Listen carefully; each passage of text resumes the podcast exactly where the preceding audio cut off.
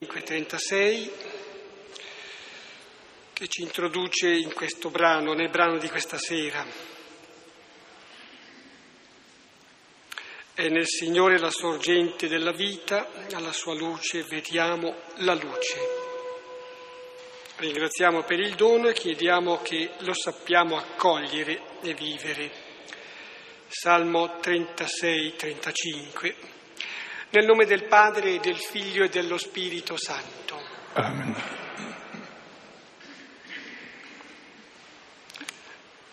Nel cuore dell'empio parla il peccato, davanti ai suoi occhi non c'è il timor di Dio. Poiché egli si illude con se stesso nel ricercare la sua colpa e detestarla.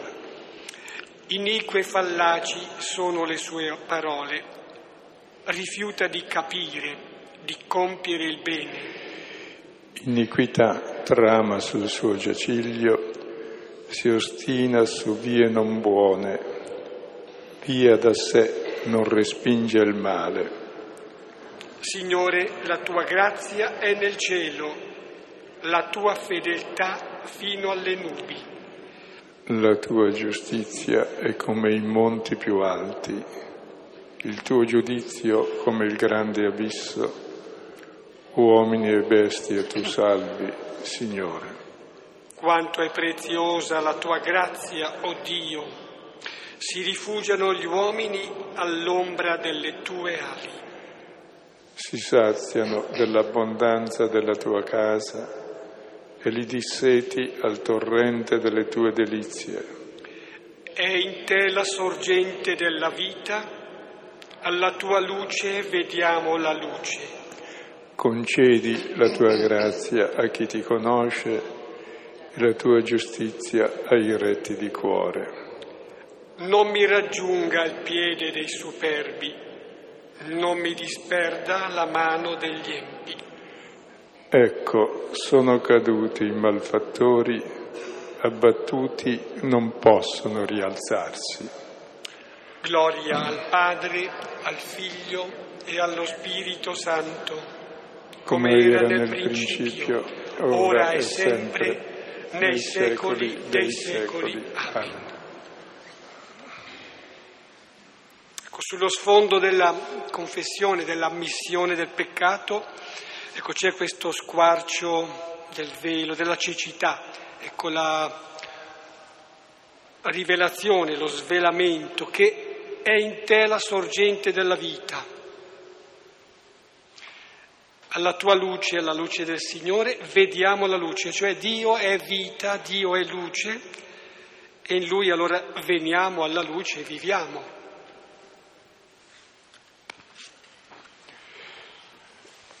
Questa sera abbiamo un tema importante, e l'argomento dominante da quest'anno che abbiamo iniziato la seconda parte del Vangelo è: ma voi non sapete di che spirito siete? Cioè discernere di che spirito siamo, se dello spirito del Figlio che ci fa dire Abba e ci fa conoscere la realtà di Dio come Padre, la nostra come figli e degli altri come fratelli, oppure se è dello spirito muto che ci impedisce di comunicare, ci impedisce di dire questa parola, c'è diffidenza verso il Padre, verso noi stessi, verso gli altri, lo spirito che ci divide insomma dal Padre e da noi, lo spirito del male.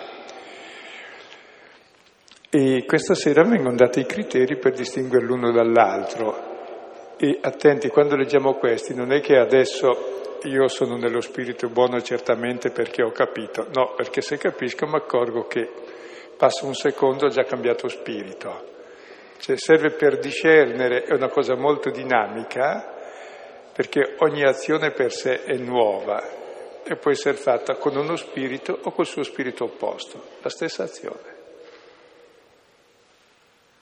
Quindi il problema del bene e del male non è tanto le cose, non esistono cose cattive, sono le azioni. Possono essere cattive, ma sono cattive soprattutto per l'intenzione, per lo spirito con cui le fai.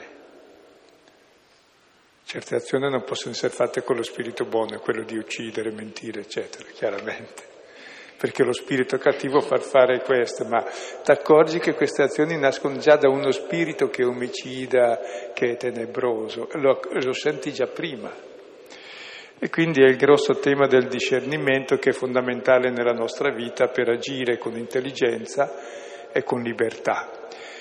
E se non abbiamo discernimento, abbiamo solo buona volontà, possiamo nuocere moltissimo, perché tutti i principali mali si fanno tutti a fin di bene, sia nell'educazione, sia, tutte le...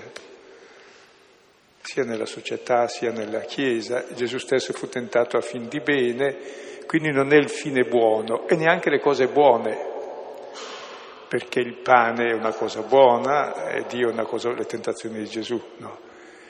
E allora questa sera vediamo, perché è un tema molto delicato, e cerchiamo di entrare.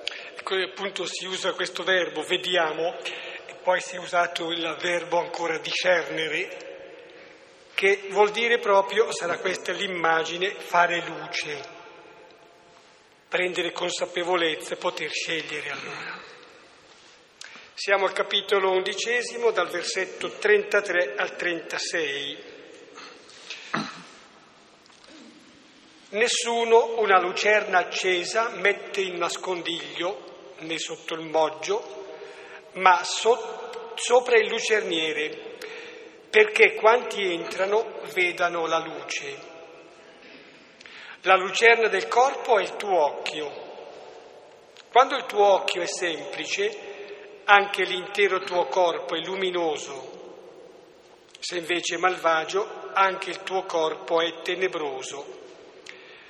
Discerni dunque che la luce, quella in te, non sia tenebra. Se dunque il tuo corpo è tutto luminoso, senza alcuna parte tenebrosa, tutto sarà luminoso, come quando la lucerna con fulgore ti illumina.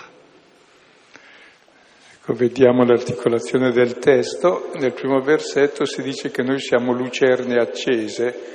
Cristo è la luce del mondo, luce vuol dire sapienza, amore, vita, noi siamo accesi e allora in quanto siamo accesi, una lucerna accesa, allora dobbiamo e possiamo il far luce agli altri. Quindi, e qui vedremo il tema dell'identità cristiana e della sua rilevanza, cioè della testimonianza. Poi dopo il versetto trentaquattro dice, ma sei sicuro che la tua luce è accesa? Come si fa a sapere se veramente sono e testimonio Cristo il contrario pur con tutta la buona volontà? Allora c'è il tema dell'occhio, l'occhio che rivela il cuore, cioè cosa c'è nel cuore. E a quel livello che si fa il discernimento. Nel mio cuore c'è veramente luce, misericordia, conversione, amore per tutti, pace, gioia, serenità. Bene, questo è l'albero buono dello spirito che fa frutto buono. C'è nel mio cuore tensione, oscurità, lotta, anche a fin di bene, faccio crociate, cioè non è lo spirito buono, è lo spirito del nemico. Quindi vedere cosa c'è nell'occhio, c'è nel cuore. Poi il versetto trentacinque dice, attento che però ci può essere una luce che in realtà è tenebrosa. Sembra luce, ma è il contrario della luce. È la luce di chi si ritiene buono e perfetto e giudica gli altri. E poi nel trentasei dice, anche se però sei nella luce, stai attento che facilmente anche nella luce entrano le tenebre. Quindi ci sono tutte le varie sfumature del discernimento e le vedremo di mano in mano che vengono fuori. Primo versetto, versetto trentatré. Nessuno una lucerna accesa mette in un nascondiglio, né sotto il moggio, ma sopra il lucerniere, perché quanti entrano vedano la luce. Eh, credo che tutti avete assistito a qualche battesimo. Uno dei riti che si fanno dopo il battesimo è accendere al cereo pasquale una candela, una luce che si dà al battezzato come dire, il Cireo Pasquale è Cristo, noi accendiamo noi stessi a Lui che è la luce. Cioè il cristiano è quello in fondo che è incorporato a Cristo, al suo stesso spirito, alla sua stessa luce, che è lo Spirito Santo, e siamo accesi dalla luce. Il cristiano per questo è illuminato. Ecco, l'illuminazione poi cristiana non consiste in cose molto grandi, le abbiamo viste ieri in Giovanni nel Vangelo, che il cieco è illuminato e quelli che credono di vederci sono ciechi. Quindi la vera illuminazione cristiana consiste nel sapere che siamo ciechi e dobbiamo sempre convertirci alla misericordia di Dio. Questa è l'illuminazione cristiana. Non è la pretesa illuminazione di chi si sente bravo, perfetto, e della sua bravura e perfezione può sempre dire a tutti: ma io vi dico che voi siete tutti sbagliati, invece io sì, senza dirlo chiaramente così banalmente, perché è brutto, sembra mancanza di umiltà. Ma il giudizio interiore è questo: quando uno è un po' bravo, gli altri sono gli altri.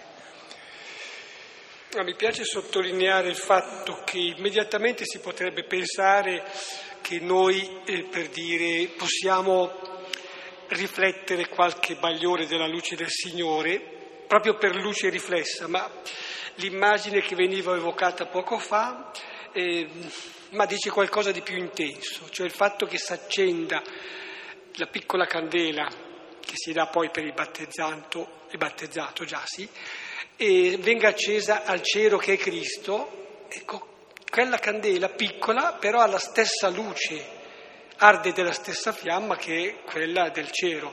Quindi noi, per dire, portiamo in noi la stessa luce che è Cristo, la stessa luce che viene da Lui.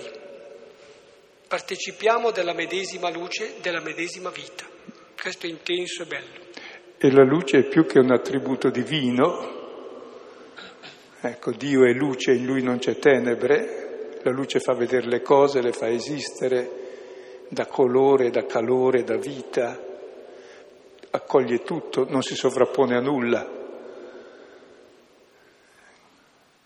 E noi siamo realmente figli di Dio, figli della luce, perché ci siamo accesi, abbiamo lo stesso fuoco, lo stesso spirito del Figlio, che è l'amore del Padre, e questa è la luce. La vita di Dio, che è l'amore tra padre e figlio. Noi abbiamo ricevuto questo, e chi ha ricevuto questo non deve nascondere questo, dire: bene, io sono salvato, sono figlio di Dio, gli altri affari loro. No, no. Se uno è figlio è responsabile subito dai fratelli, come Gesù. Quindi non puoi nascondere questa luce. E allora qui c'è tutto il tema della luce, di cosa deve fare il cristiano, chi è credente, e noi conosciamo vari tipi di cristianesimo, no? Chi per esempio nasconde la sua fede, no?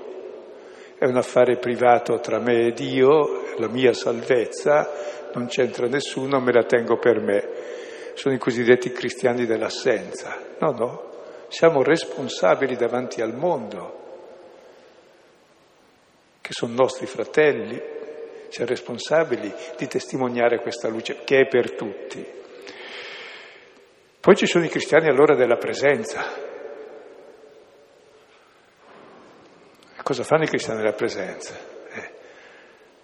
Eh, noi ci costruiamo il nostro mondo, la nostra città bella, tutta organizzata bene, in concorrenza col mondo, con le stesse regole ovviamente, perché le regole del gioco sono uguali.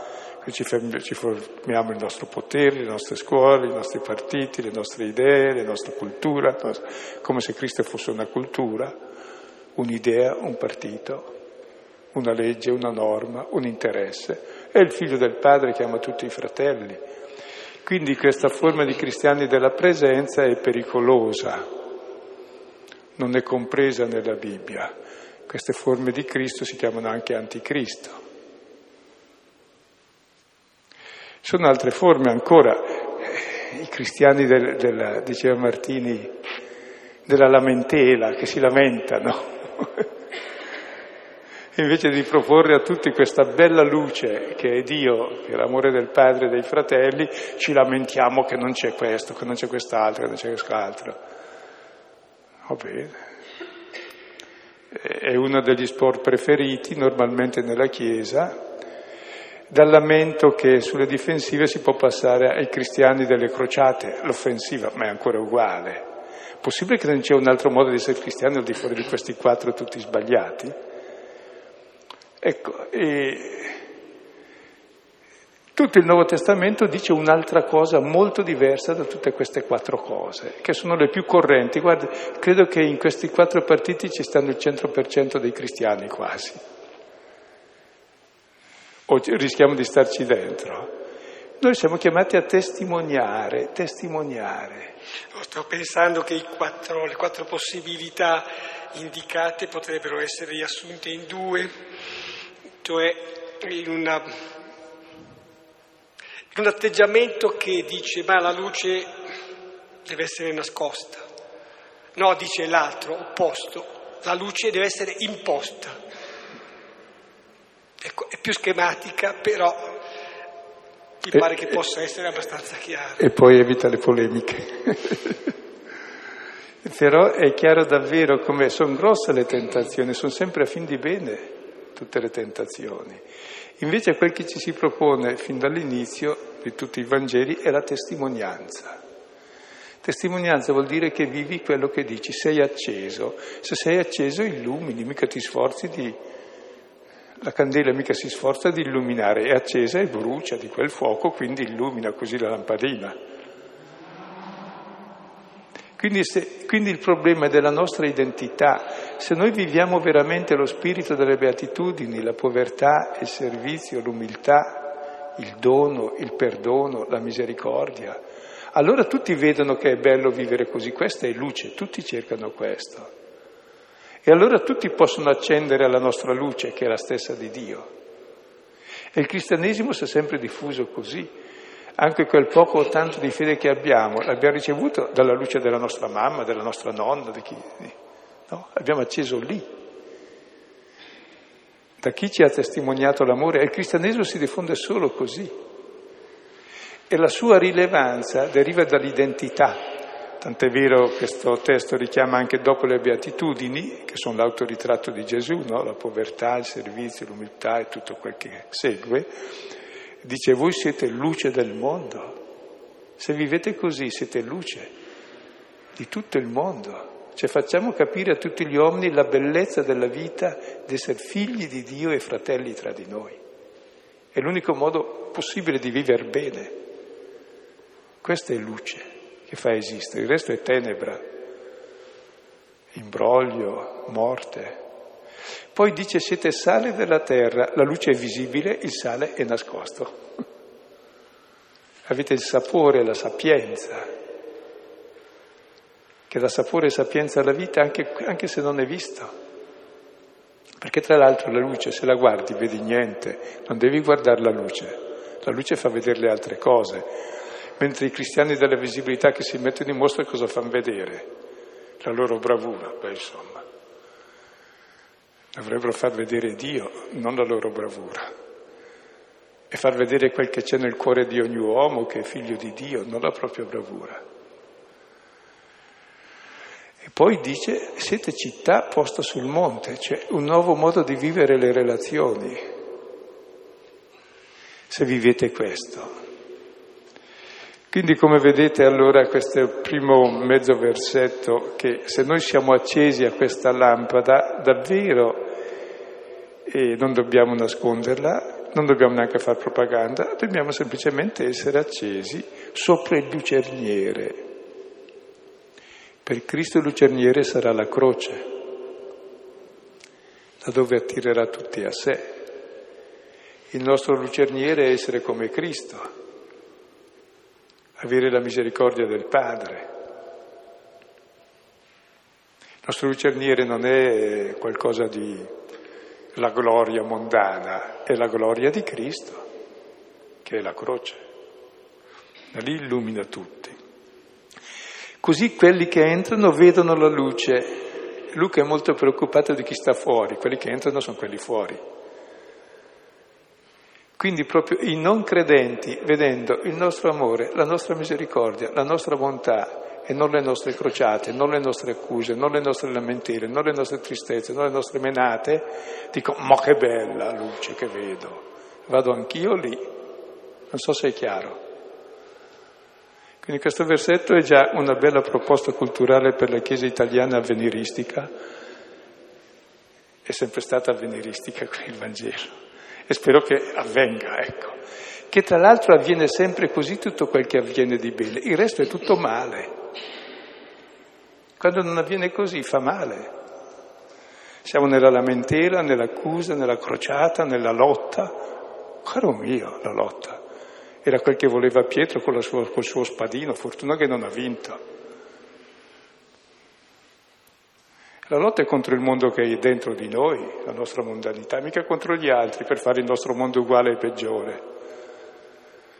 Ecco, questo primo versetto già è, dà già qualcosa di discernimento sul nostro modo di essere nel mondo come cristiani, sulla nostra identità. E anche la nostra rilevanza e la nostra responsabilità, è grossa la nostra responsabilità, far vedere la luce. Guardate, in questi quattro versetti si parla quattro volte di luce, lampada, illuminare, eh, fulgore, luminoso, cioè proprio luce, luce, senza luce non si vede niente. È tutta confusione, nella confusione c'è solo caos, morte, lotta. Ma ha detto che la luce semplicemente chiede di, di essere lasciata libera perché irraggi. Ecco, si può dire anche che ciò che siamo, ciò che siamo parla più, più forte di ciò che noi possiamo dire con le parole. E qui ancora una cosa, no? Proprio ciascuno di noi è chiamato alla testimonianza, che non è quella dei testimoni di Geova, di andare a persuadere la gente. È realmente quella persuasione intima, quell'esperienza interiore proprio di essere amato da Dio e di amare gli altri che viene fuori in tutte le relazioni e rende la tua vita luminosa. Gli altri vedono la luce e dicono così è bello, se no è brutto. Perché tutti gli uomini vorrebbero vivere questo, perché tutti siamo figli di Dio, ma nessuno lo trova e trova che quelli che dovrebbero essere figli di Dio si mettono a lottare contro gli altri per dire voi vi sbagliate, eccetera. Bene, non vorrei fare la stessa cosa, leggiamo il versetto trentaquattro. La lucerna del corpo è il tuo occhio. Quando il tuo occhio è semplice, anche l'intero tuo corpo è luminoso. Se invece malvagio, anche il tuo corpo è tenebroso. Ecco, allora, è proprio l'occhio, l'occhio è l'organo del cuore, che dall'occhio entra la luce, sì, ma soprattutto esce la luce che hai dentro, perché secondo il cuore che hai, secondo l'occhio che hai, tu vedi la realtà come vuoi tu. Uno vede col cuore. Uno che ama vede tutto buono, vede tutto bello, vede tutto oggetto di amore, di misericordia, di lode. Uno che invidia, uno che ha il cuore tenebroso, vede tutto male, tutto da criticare, giudica, condanna, voi vi sbagliate, voi siete uh, recrimina. È l'occhio. L'occhio ammazza o fa vivere, accoglie o giudica. E uno poi è come è visto. L'occhio vale più della, della lingua addirittura, perché con l'occhio non puoi mentire neanche, ma parole puoi, l'occhio no, vedi. Quindi il nostro occhio, cioè il nostro cuore, è semplice. Che cos'è il cuore semplice, l'occhio semplice? È quello che riconosce il suo bisogno profondo che hanno tutti gli uomini di essere voluti bene e quindi di voler bene. È l'occhio stesso di Dio, che è occhio di accoglienza, di amore, di misericordia, di comprensione, di non giudizio, non giudicate, non condannate, non accusate. Questo è l'occhio semplice, è l'occhio buono, è quell'occhio che dentro abbiamo tutti, perché Dio è così e tutti vorremmo che, fosse, che almeno gli altri fossero così con noi. Infatti il comandamento è fai agli altri ciò che vuoi che gli altri facciano a te. Allora, Se noi guardiamo la sera, no, esaminando la nostra giornata, con che occhio abbiamo visto la realtà, cioè qual è il colore, perché non tanto ciò che facciamo, ogni giorno facciamo le stesse cose, ma le possiamo fare con cuore, con occhio semplice, cioè con occhio che ha gioia, amore, pace, benevolenza, misericordia, eccetera, oppure con cuore inquieto, ambizioso, duro, che giudica, condanna, facendo le stesse cose. Eh? E il bene e il male dipende non da ciò che fai, ma proprio dallo spirito con cui lo fai. Ciò vuol dire dal cuore, ovvero sia dall'occhio.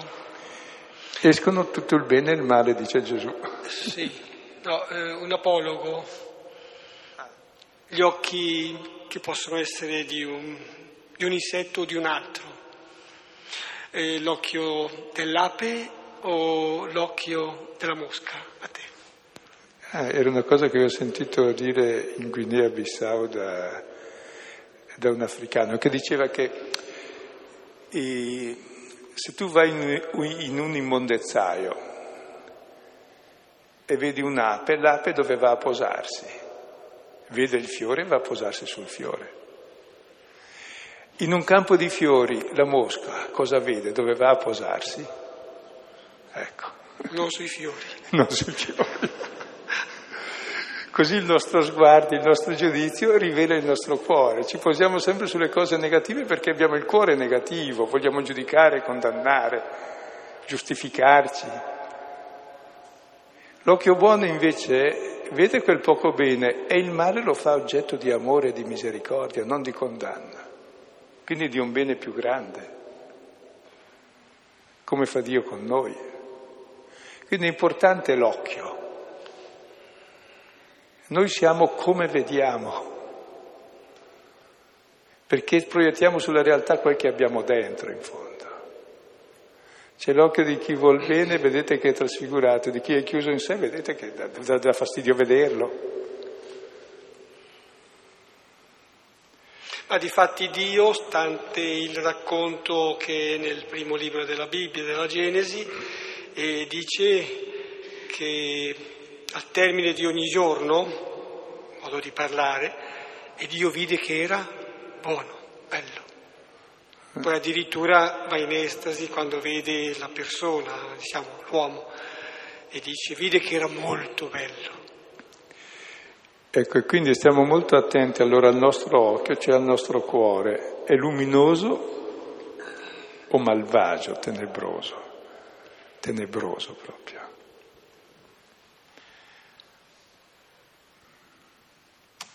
E la scelta di fondo è tra la tenebra, e in noi c'è sempre una variazione costante, non è che dipenda da noi. Però possiamo vedere quando davvero siamo mossi da uno spirito che è chiamato lo spirito del Signore, Galati cinque ventidue, che è amore, gioia, pace, pazienza, benevolenza, fedeltà, mitezza, libertà, dominio di sé. Ecco, questo è lo spirito del Signore. Oppure esattamente il contrario, che sono le opere della carne, ecco, l'egoismo, tutte, tutto il male che viene. E come male ultimo Marco eh, pone la stupidità, che è il male peggiore di tutti, perché confonde ogni cosa con stoltezza, col contrario. Quindi è importante vedere con quali sentimenti, perché alla fine ciò che sentiamo è più importante di quel che facciamo. Perché alla fine poi quel che sentiamo è come tu lanci la freccia, va bene, il sentimento, l'intenzione è quello che dà la direzione, che fa fallire o meno il bersaglio, e tutte le nostre energie che possono essere indirizzate o per il male o per il bene proprio, dall'intenzione. Quindi la purificazione del cuore, che consiste, in cosa consiste la purificazione? Non nel nascondere la tenebra, ma nel vederla. Per questo allora il versetto successivo. Discerni dunque che la luce, quella in te, non sia tenebra. Quindi c'è una luce che è tenebra, quella dentro di noi. Cosa sarà questa luce che è tenebra? Avete presente Filippesi tre, quando Paolo fa l'elogio di sé, dice c'è gente che si vanta, io posso vantarmi di più perché ebrei, figli di ebrei, della tribù di Beniamino, circonciso l'ottavo giorno, eh, osservante della legge, eh, fariseo, irreprensibile, irreprensibile. Quanto della legge, sì. Il migliore poi di tutti i miei compagni, io ottimo. Dopo ho scoperto che tutto questo era tenebra, cioè c'è quella luce del fariseo, del giusto, che usa la sua giustizia per condannare gli altri. E questa è la tenebra assoluta. Non vi è mai capitato quelle poche volte che ci capita di essere buoni che siamo cattivi con tutti? Secondo noi siamo buoni, gli altri... Quando invece ci accorgiamo di sbagliare diventiamo così misericordiosi con tutti che rischiamo di diventare buoni quando siamo nell'errore. Ma quando abbiamo ragione è, è finita, facciamo le guerre, le crociate. Le... Cioè, c'è dentro noi questo spirito dove il bene è quell'autocompiacimento che ci distingue dagli altri, ci oppone agli altri e quindi lo si usa per il male. E quel bene che non diventa misericordia ma giudizio contro, contro gli altri. O come Giona, lamento che non sono come dovrebbero essere. E poi si arrabbia tremendamente Giona, che era giusto, perché Dio è misericordioso, clemente, lunganime, di grande... Eh no, eh. Non si fa così, non sei un Dio serio. Dovresti essere come me, bravo che condanna gli altri.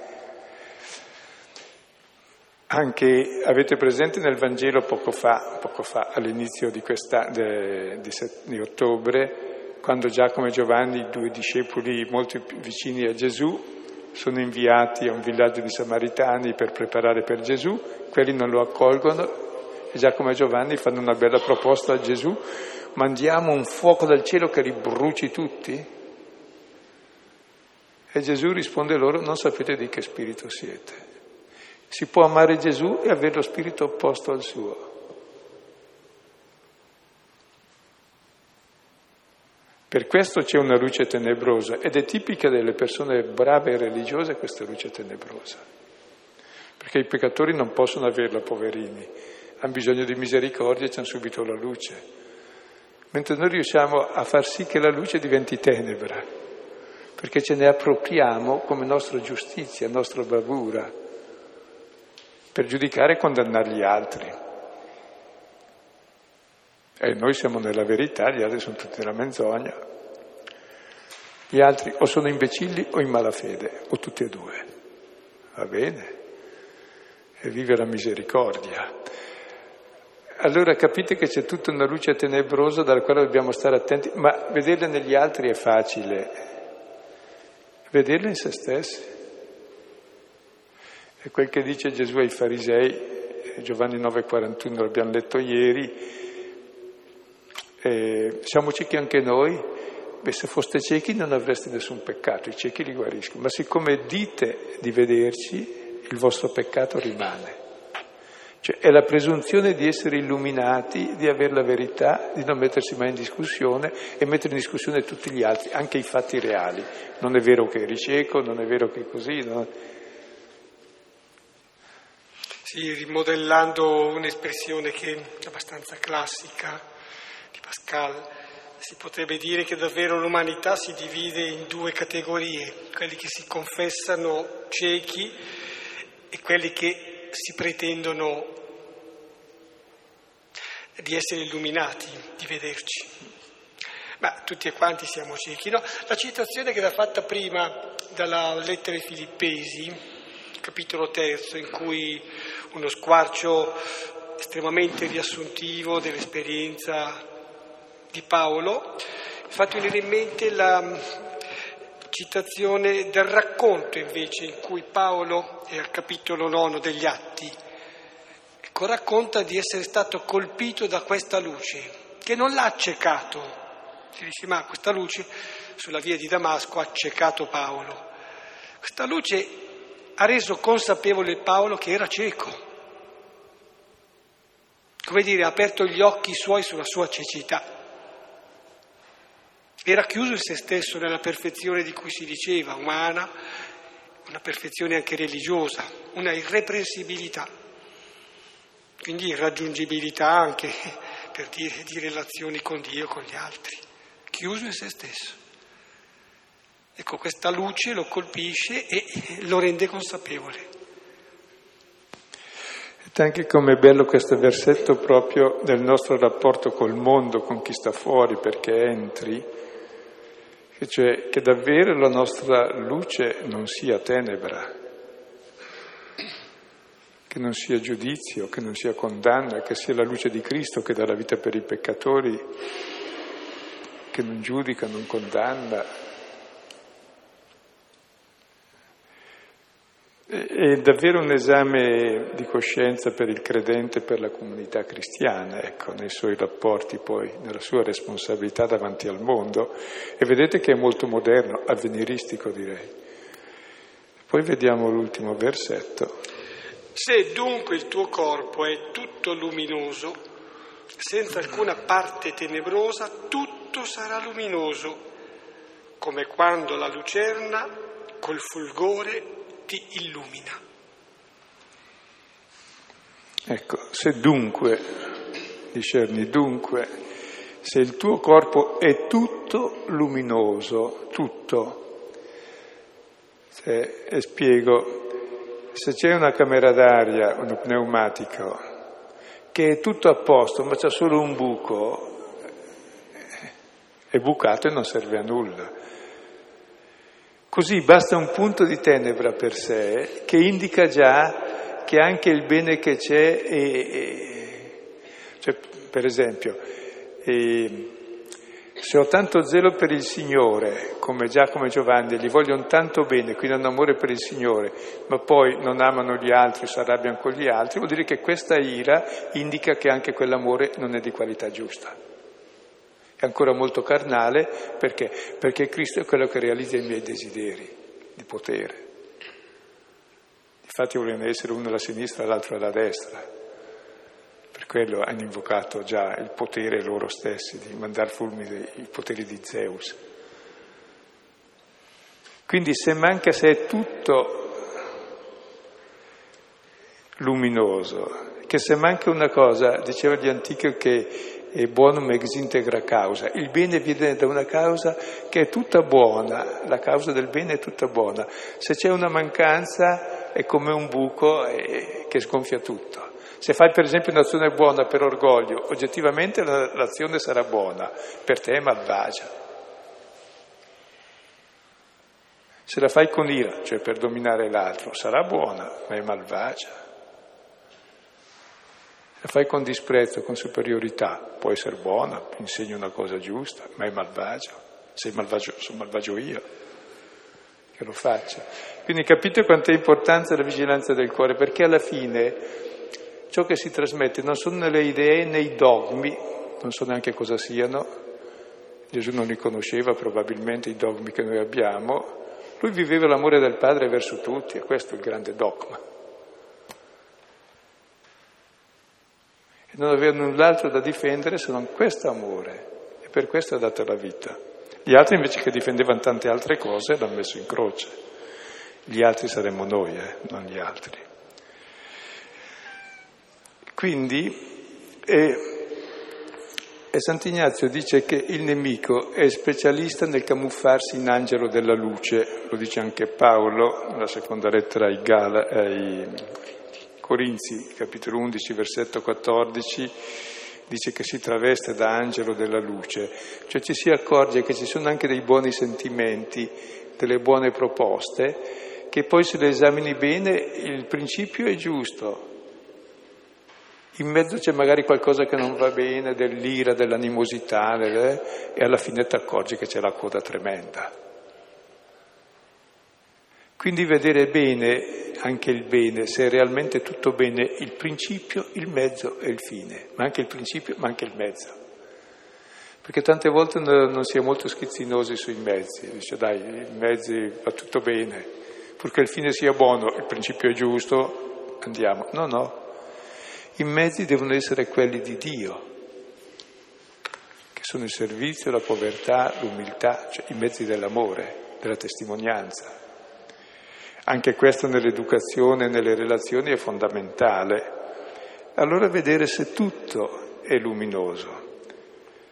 E se tutto è luminoso, allora sarà bello, come quando la lucerna col fulgore ti illumina. Questa parola fulgore richiama la trasfigurazione, dove si dice che la veste di Gesù era bianca come folgore. Ecco, noi siamo chiamati a avere questa luce della folgore, che è il simbolo di Dio. E si dice anche che Satana cadde come folgore dal cielo, però, che teneva il posto di Dio. E si dice che il figlio dell'uomo verrà come una folgore alla fine e sarà l'incontro con lui. Ecco, possiamo già avere l'anticipo dell'incontro definitivo col Signore proprio in questa luce profonda che trasfigura. C'era proprio nella seconda lettura di ieri, la seconda Corinzi tre e diciotto, credo, quando dice dove c'è lo diciassette, dice dove c'è lo Spirito del Signore c'è libertà, e noi a viso scoperto, riflettendo di gloria in gloria la luce di Cristo, veniamo trasformati alla sua immagine per la forza dello Spirito. E quindi tutta la nostra vita verrà trasformata. E come, e qual è il principio di trasformazione che ci rende luce? Accenderci Accendere la nostra lucerna alla luce che è Lui. E dove incontro la luce? Lampada sui miei passi è la tua parola, luce sul mio cammino. Cioè è la parola del Signore che mi illumina. E tutto il Vangelo è un'illuminazione, anzi un esorcismo. Scaccia via lo spirito delle tenebre e dell'ignoranza per portarci alla luce di Cristo. Per questo leggiamo il Vangelo. E per questo, quando dimentichiamo il Vangelo, senza accorgerci, cadiamo nelle tenebre. E le tenebre dell'ignoranza sono tremende. Per esempio, ventitré trentaquattro Luca dice: «Perdona loro, non sanno quello che fanno». Cioè, anche l'uccisione di Cristo non è stato niente di cattivo. L'hanno fatta fin di bene le persone religiose e politiche, senza sapere quel che facevano. Cioè il male è proprio non sapere il vero male. E l'ignoranza è, la, è l'intelligenza prigioniera, schiava di tutto un sistema che ti controlla e ti regola, e giochi nella menzogna senza accorgerti che la verità è un'altra. E per questo dobbiamo anche sempre stare attenti alla parola e anche vigilare su ciò che c'è nel nostro cuore, se è conforme alla luce o se c'è della tenebra. E se vediamo tutta luce preoccupiamoci, se vediamo tenebra siamo contenti. Vuol dire che siamo nella verità, c'è, la lasciamo uscire, chiediamo misericordia e perdono e andiamo avanti, e cominceremo a avere misericordia e perdono con gli altri, e questa è l'illuminazione.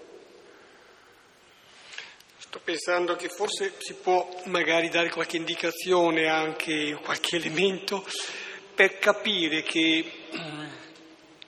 non è che questa illuminazione, questa chiarezza sia qualcosa di fulminante, ecco, forse sia davvero qualcosa di graduale, qualcosa che lentamente, nonostante le nostre resistenze, con la collaborazione anche della nostra buona volontà, il Signore riesce a realizzare in noi. Ecco, allora un suggerimento è quello di, di chiedere al Signore il dono e applicarci un po' all'impegno di quello che è il discernimento, quella che è la vigilanza. Ecco, per esempio attraverso qualcosa che è suggerito anche nel libretto degli esercizi, quell'esaminar la coscienza, cioè prendere contatto col nostro vissuto. Ecco, per dire al termine di una giornata, non tanto fare un consuntivo, una specie di bilancio, come dire, ragioneristico, spirituale, bene, male, ma capire, vedere, riconoscere e aver riconoscenza per il bene che il Signore ha fatto nel suo visitarci, poi vedere le nostre resistenze, anche i nostri sabotaggi. Ecco, questo può diventare un momento, però può diventare anche una dimensione. Ecco, questa vigilanza e questa capacità di distinguere, discernere. Questo credo che può aiutarci a rendere, ma dire, più, più trasparente la nostra vita, più luminosa la nostra esistenza. Ecco, ancora su questa linea, più che fermarvi sulle azioni come in genere facciamo, fermiamoci su quel che dice il testo: è luce o tenebra? Che colore ha? So, non so se è chiaro, cioè, più che cosa ho fatto, più o meno faccio tutti i giorni le stesse cose, se ho ammazzato qualcuno mi accorgo più o meno. Invece, che colore hanno avuto interiormente le mie azioni? Di luce, cioè di amore, o di tenebra? Per cui guardare più l'interno, non delle azioni ma le intenzioni profonde. E allora ci si accorgerà che c'è tutta una vita interna molto grossa, una grossa lotta dentro di noi tra bene e male, che è la vera crociata che dobbiamo fare, e la facciamo accogliendo la misericordia di Dio, il perdono di Dio, e poi esercitandola nella misura in cui la riceviamo. Ecco, un suggerimento di qualche testo, proprio molto, se pochi, ma intensi. Beh, il Salmo trentasei che abbiamo... trentacinque che abbiamo pregato all'inizio, poi il racconto che chi ha partecipato all'Eucaristia ieri avrà sentito, ecco al capitolo nono di Giovanni, il racconto della guarigione del cieco, del cieco nato. Era non vedente, ora vede, vede questo uomo, questo profeta, questo che è Signore. E poi il già citato resoconto, in un certo senso, di Paolo, Atti, capitolo nove, sempre, versetto primo innanzi, e il correlativo riassunto Filippesi tre. L'esperienza di Paolo, di Saulo, che si accorge di essere cieco, che però è guarito, è portato alla, alla guarigione. Poi un'espressione solo, un'espressione dalla seconda lettera di Pietro, capitolo primo, versetto diciannove, dove si dice che la parola, dice esattamente la parola dei profeti, che ci chiama a conversione, la chiama lampada che brilla in un luogo oscuro, finché non spunti il giorno e la stella del mattino. Ecco, attendere alla parola, che appunto è detta nel Salmo centodiciannove, centodiciotto, versetto centocinque, lampada ai miei passi la tua parola, luce sul mio cammino. Ecco, ci, ci fermiamo qui. Eh?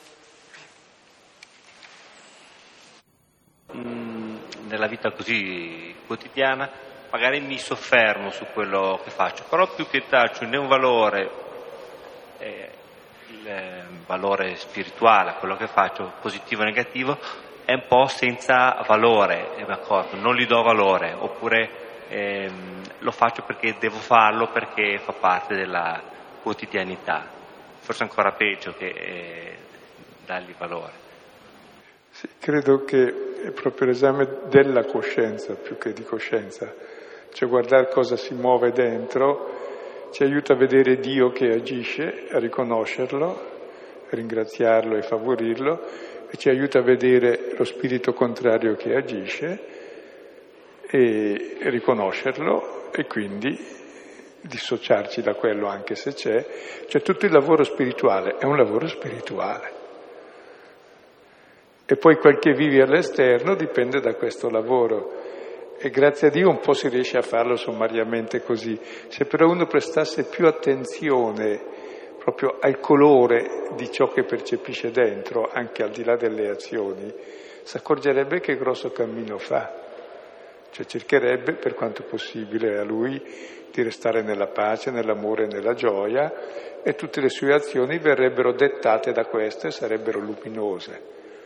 E invece ci accorgiamo che, oppure ci scappa perché sono cattivo, mi scappa, che sono dettate da critica, da condanna, da giudizio, da durezza, da mancanza di misericordia. Ah bene, il lavoro è, è lottare contro questa cosa che è in me. E come si lotta? Riconoscendo che il male è male e chiedendo a Dio misericordia. Perché se penso che sia bene lo faccio sempre peggio, se penso che è male un po' alla volta scompare. come se nell'orto c'è le ortiche o l'insalata, se pensi che le ortiche siano buone, le annaffi e strappi l'insalata, cresceranno le ortiche. Se invece pensi il contrario, ti crescerà l'insalata e scompariranno le erbacce, ecco. Le ortiche sono buone, ma... Io volevo fare due considerazioni. Alla prima ha in parte già risposto dici, dandoci ulteriori consigli su come affrontare il, questo tema, perché comunque mi sembrava che la lettura di questa sera fosse anche un po' pessimista nei, nei confronti della nostra vita quotidiana. E invece l'altra considerazione, eh, così proprio più, forse anche un po' banale, è che la, ehm, la metafora della luce comunque mi è piaciuta molto, soprattutto quando facevate l'esempio del battezzato, perché ho pensato che comunque chi riceve la luce non toglie niente agli altri, anzi più luce c'è, più ci si vede, e questo mi è piaciuto molto.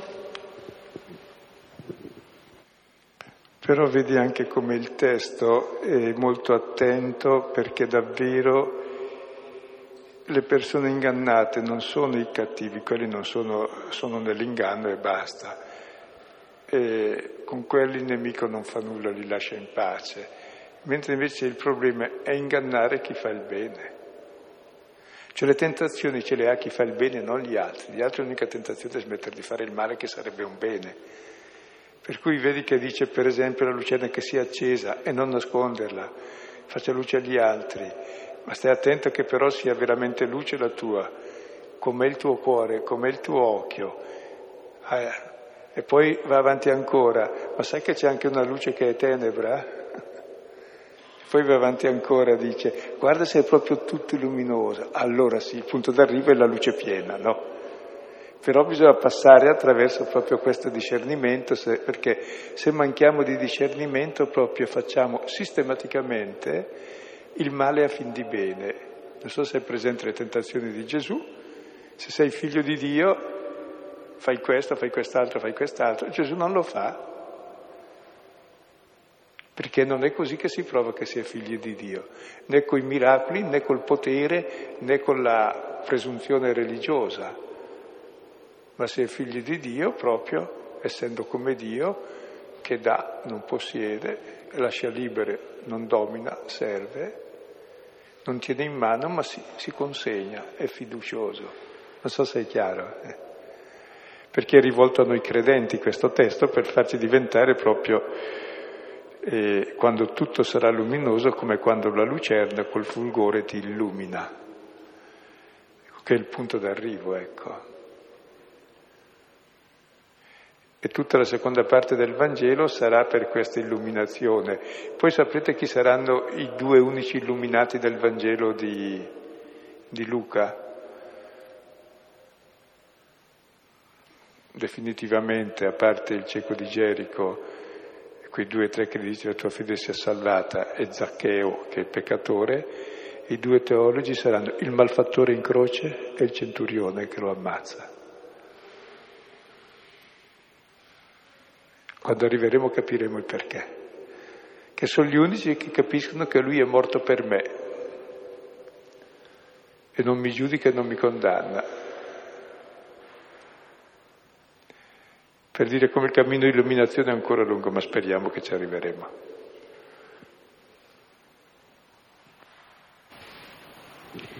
Ascoltavamo, si può amare Gesù e avere lo spirito opposto, si può non amare Gesù e avere lo stesso spirito.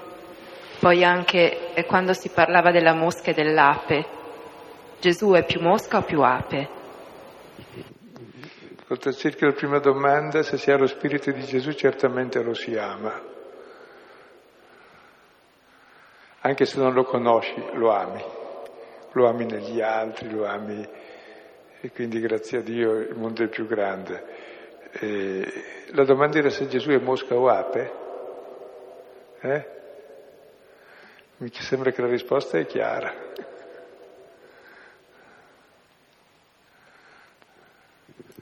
Eh, perché... vede quel bene che è in noi, e siccome però non è ingenuo ci fa vedere quel mare che è in noi, che è oggetto di amore e di bene. Cioè non lo fa per condannarci e giudicarci, ma perché per far verità e mostrare che lì c'è il suo amore e la sua misericordia, cioè il segno di Giona, no? E capisco la domanda sottile, perché dice, allora, se fosse buono, dice, allora basta, non direbbe che c'è la tenebra. No, no, la tenebra c'è, perché fa parte del bene dire che il male c'è, ma non per denunciarlo, lamentarsi, o c'è dentro di me, non negli altri. E la lotta che Gesù ha sostenuto lui stesso, questa, nelle tentazioni fino alla fine della vita, fino a quando è diventato tutto luminoso, anche lui proprio. Mentre noi abbiamo un atteggiamento probabilmente diverso, abbiamo la luce e quindi abballiamo gli altri e diciamo che gli altri sono tenebrosi, ecco, questo, questo Gesù non fa. Qui riferisce la sua esperienza di stare attenti che ci sono tenebre, ecco, che pretendono di essere luce. Ecco, mi sembra che tutte queste attenzioni non siano nella crescita spirituale, siano delle sofisticazioni, ma è proprio eh, la potenza che c'è dietro che richiede questa manutenzione. Ecco, e appunto, se uno gli viene l'obiezione di dire ma forse sto troppo a sottilizzare, ma in effetti il, la posta è così grande che non... non Non si può, come dire, avere un altro atteggiamento se non questa attenzione continua. Ecco, ehm, io credo comunque che, così da alcuni segni che la, la cristiani e la Chiesa si, si sia affinata, ma c'è un grande equivoco, appunto, secondo me, quando siamo lamentosi vuol dire che confondiamo il nostro nido, che è la Chiesa, no, come il tutto, mentre invece il tutto è il mondo e chi l'ha creato. Ecco, siamo ancora in questo equivoco tremendo, secondo me, nonostante gli affinamenti. E allora da qui viene la lamentela, perché non tutto è nido, ma insomma eh, la conciliazione delle, di queste due presenze è pur eh, lo scopo finale, mi sembra, dell'armonia, se no... Allora, se no il mondo creato non era buono, mi sembra. Ma nel Vangelo i discepoli eh, sono sempre buffi, perché sono loro che raccontano la loro storia e si prendono costantemente in giro. Cioè sono gli unici che capiscono niente dal principio alla fine. E proprio loro sono illuminati, proprio comprendendo che non capiscono. Vedremo tra poco... E perché qui adesso è il tema del discernimento, alla fine poi eh, praticamente vabbè, comincia il discernimento quando nel capitolo nono già Gesù dice il figlio dell'uomo sarà consegnato nelle mani degli uomini. I discepoli cosa stanno facendo? Discutendo tra loro su chi è il più grande, e la predizione della sua passione. Poi va avanti nove capitoli di istruzione, dal nove al diciotto. Arrivati al diciotto, al versetto trentaquattro, Gesù dice di nuovo la sua passione con tutti i dettagli, e i discepoli su cosa stanno, cosa stanno facendo? Non capirono niente. Però la cosa era loro nascosta e non osavano più chiedergli niente, e gli chiedono il contrario, cioè una a destra e l'altra a sinistra. Cioè il risultato di tutta la catechesi che Gesù fa ai discepoli è che i discepoli capiscono di non capire, e poi ci sarà la guarigione del cieco. Proprio una volta che capisci di non capire la cosa essenziale, che è la passione del Signore per questo mondo perduto, la sua misericordia, il suo amore, ecco, quando capisci di non capire questo, capisco il mio peccato, allora guarisco, e c'è l'illuminazione. Stranamente l'illuminazione cristiana è capire il, il mio peccato e lasciare le mie tenebre, lasciare entrare lì la luce dell'amore. E questo sarebbe il discernimento. Mentre il cattivo discernimento è applicarlo agli altri.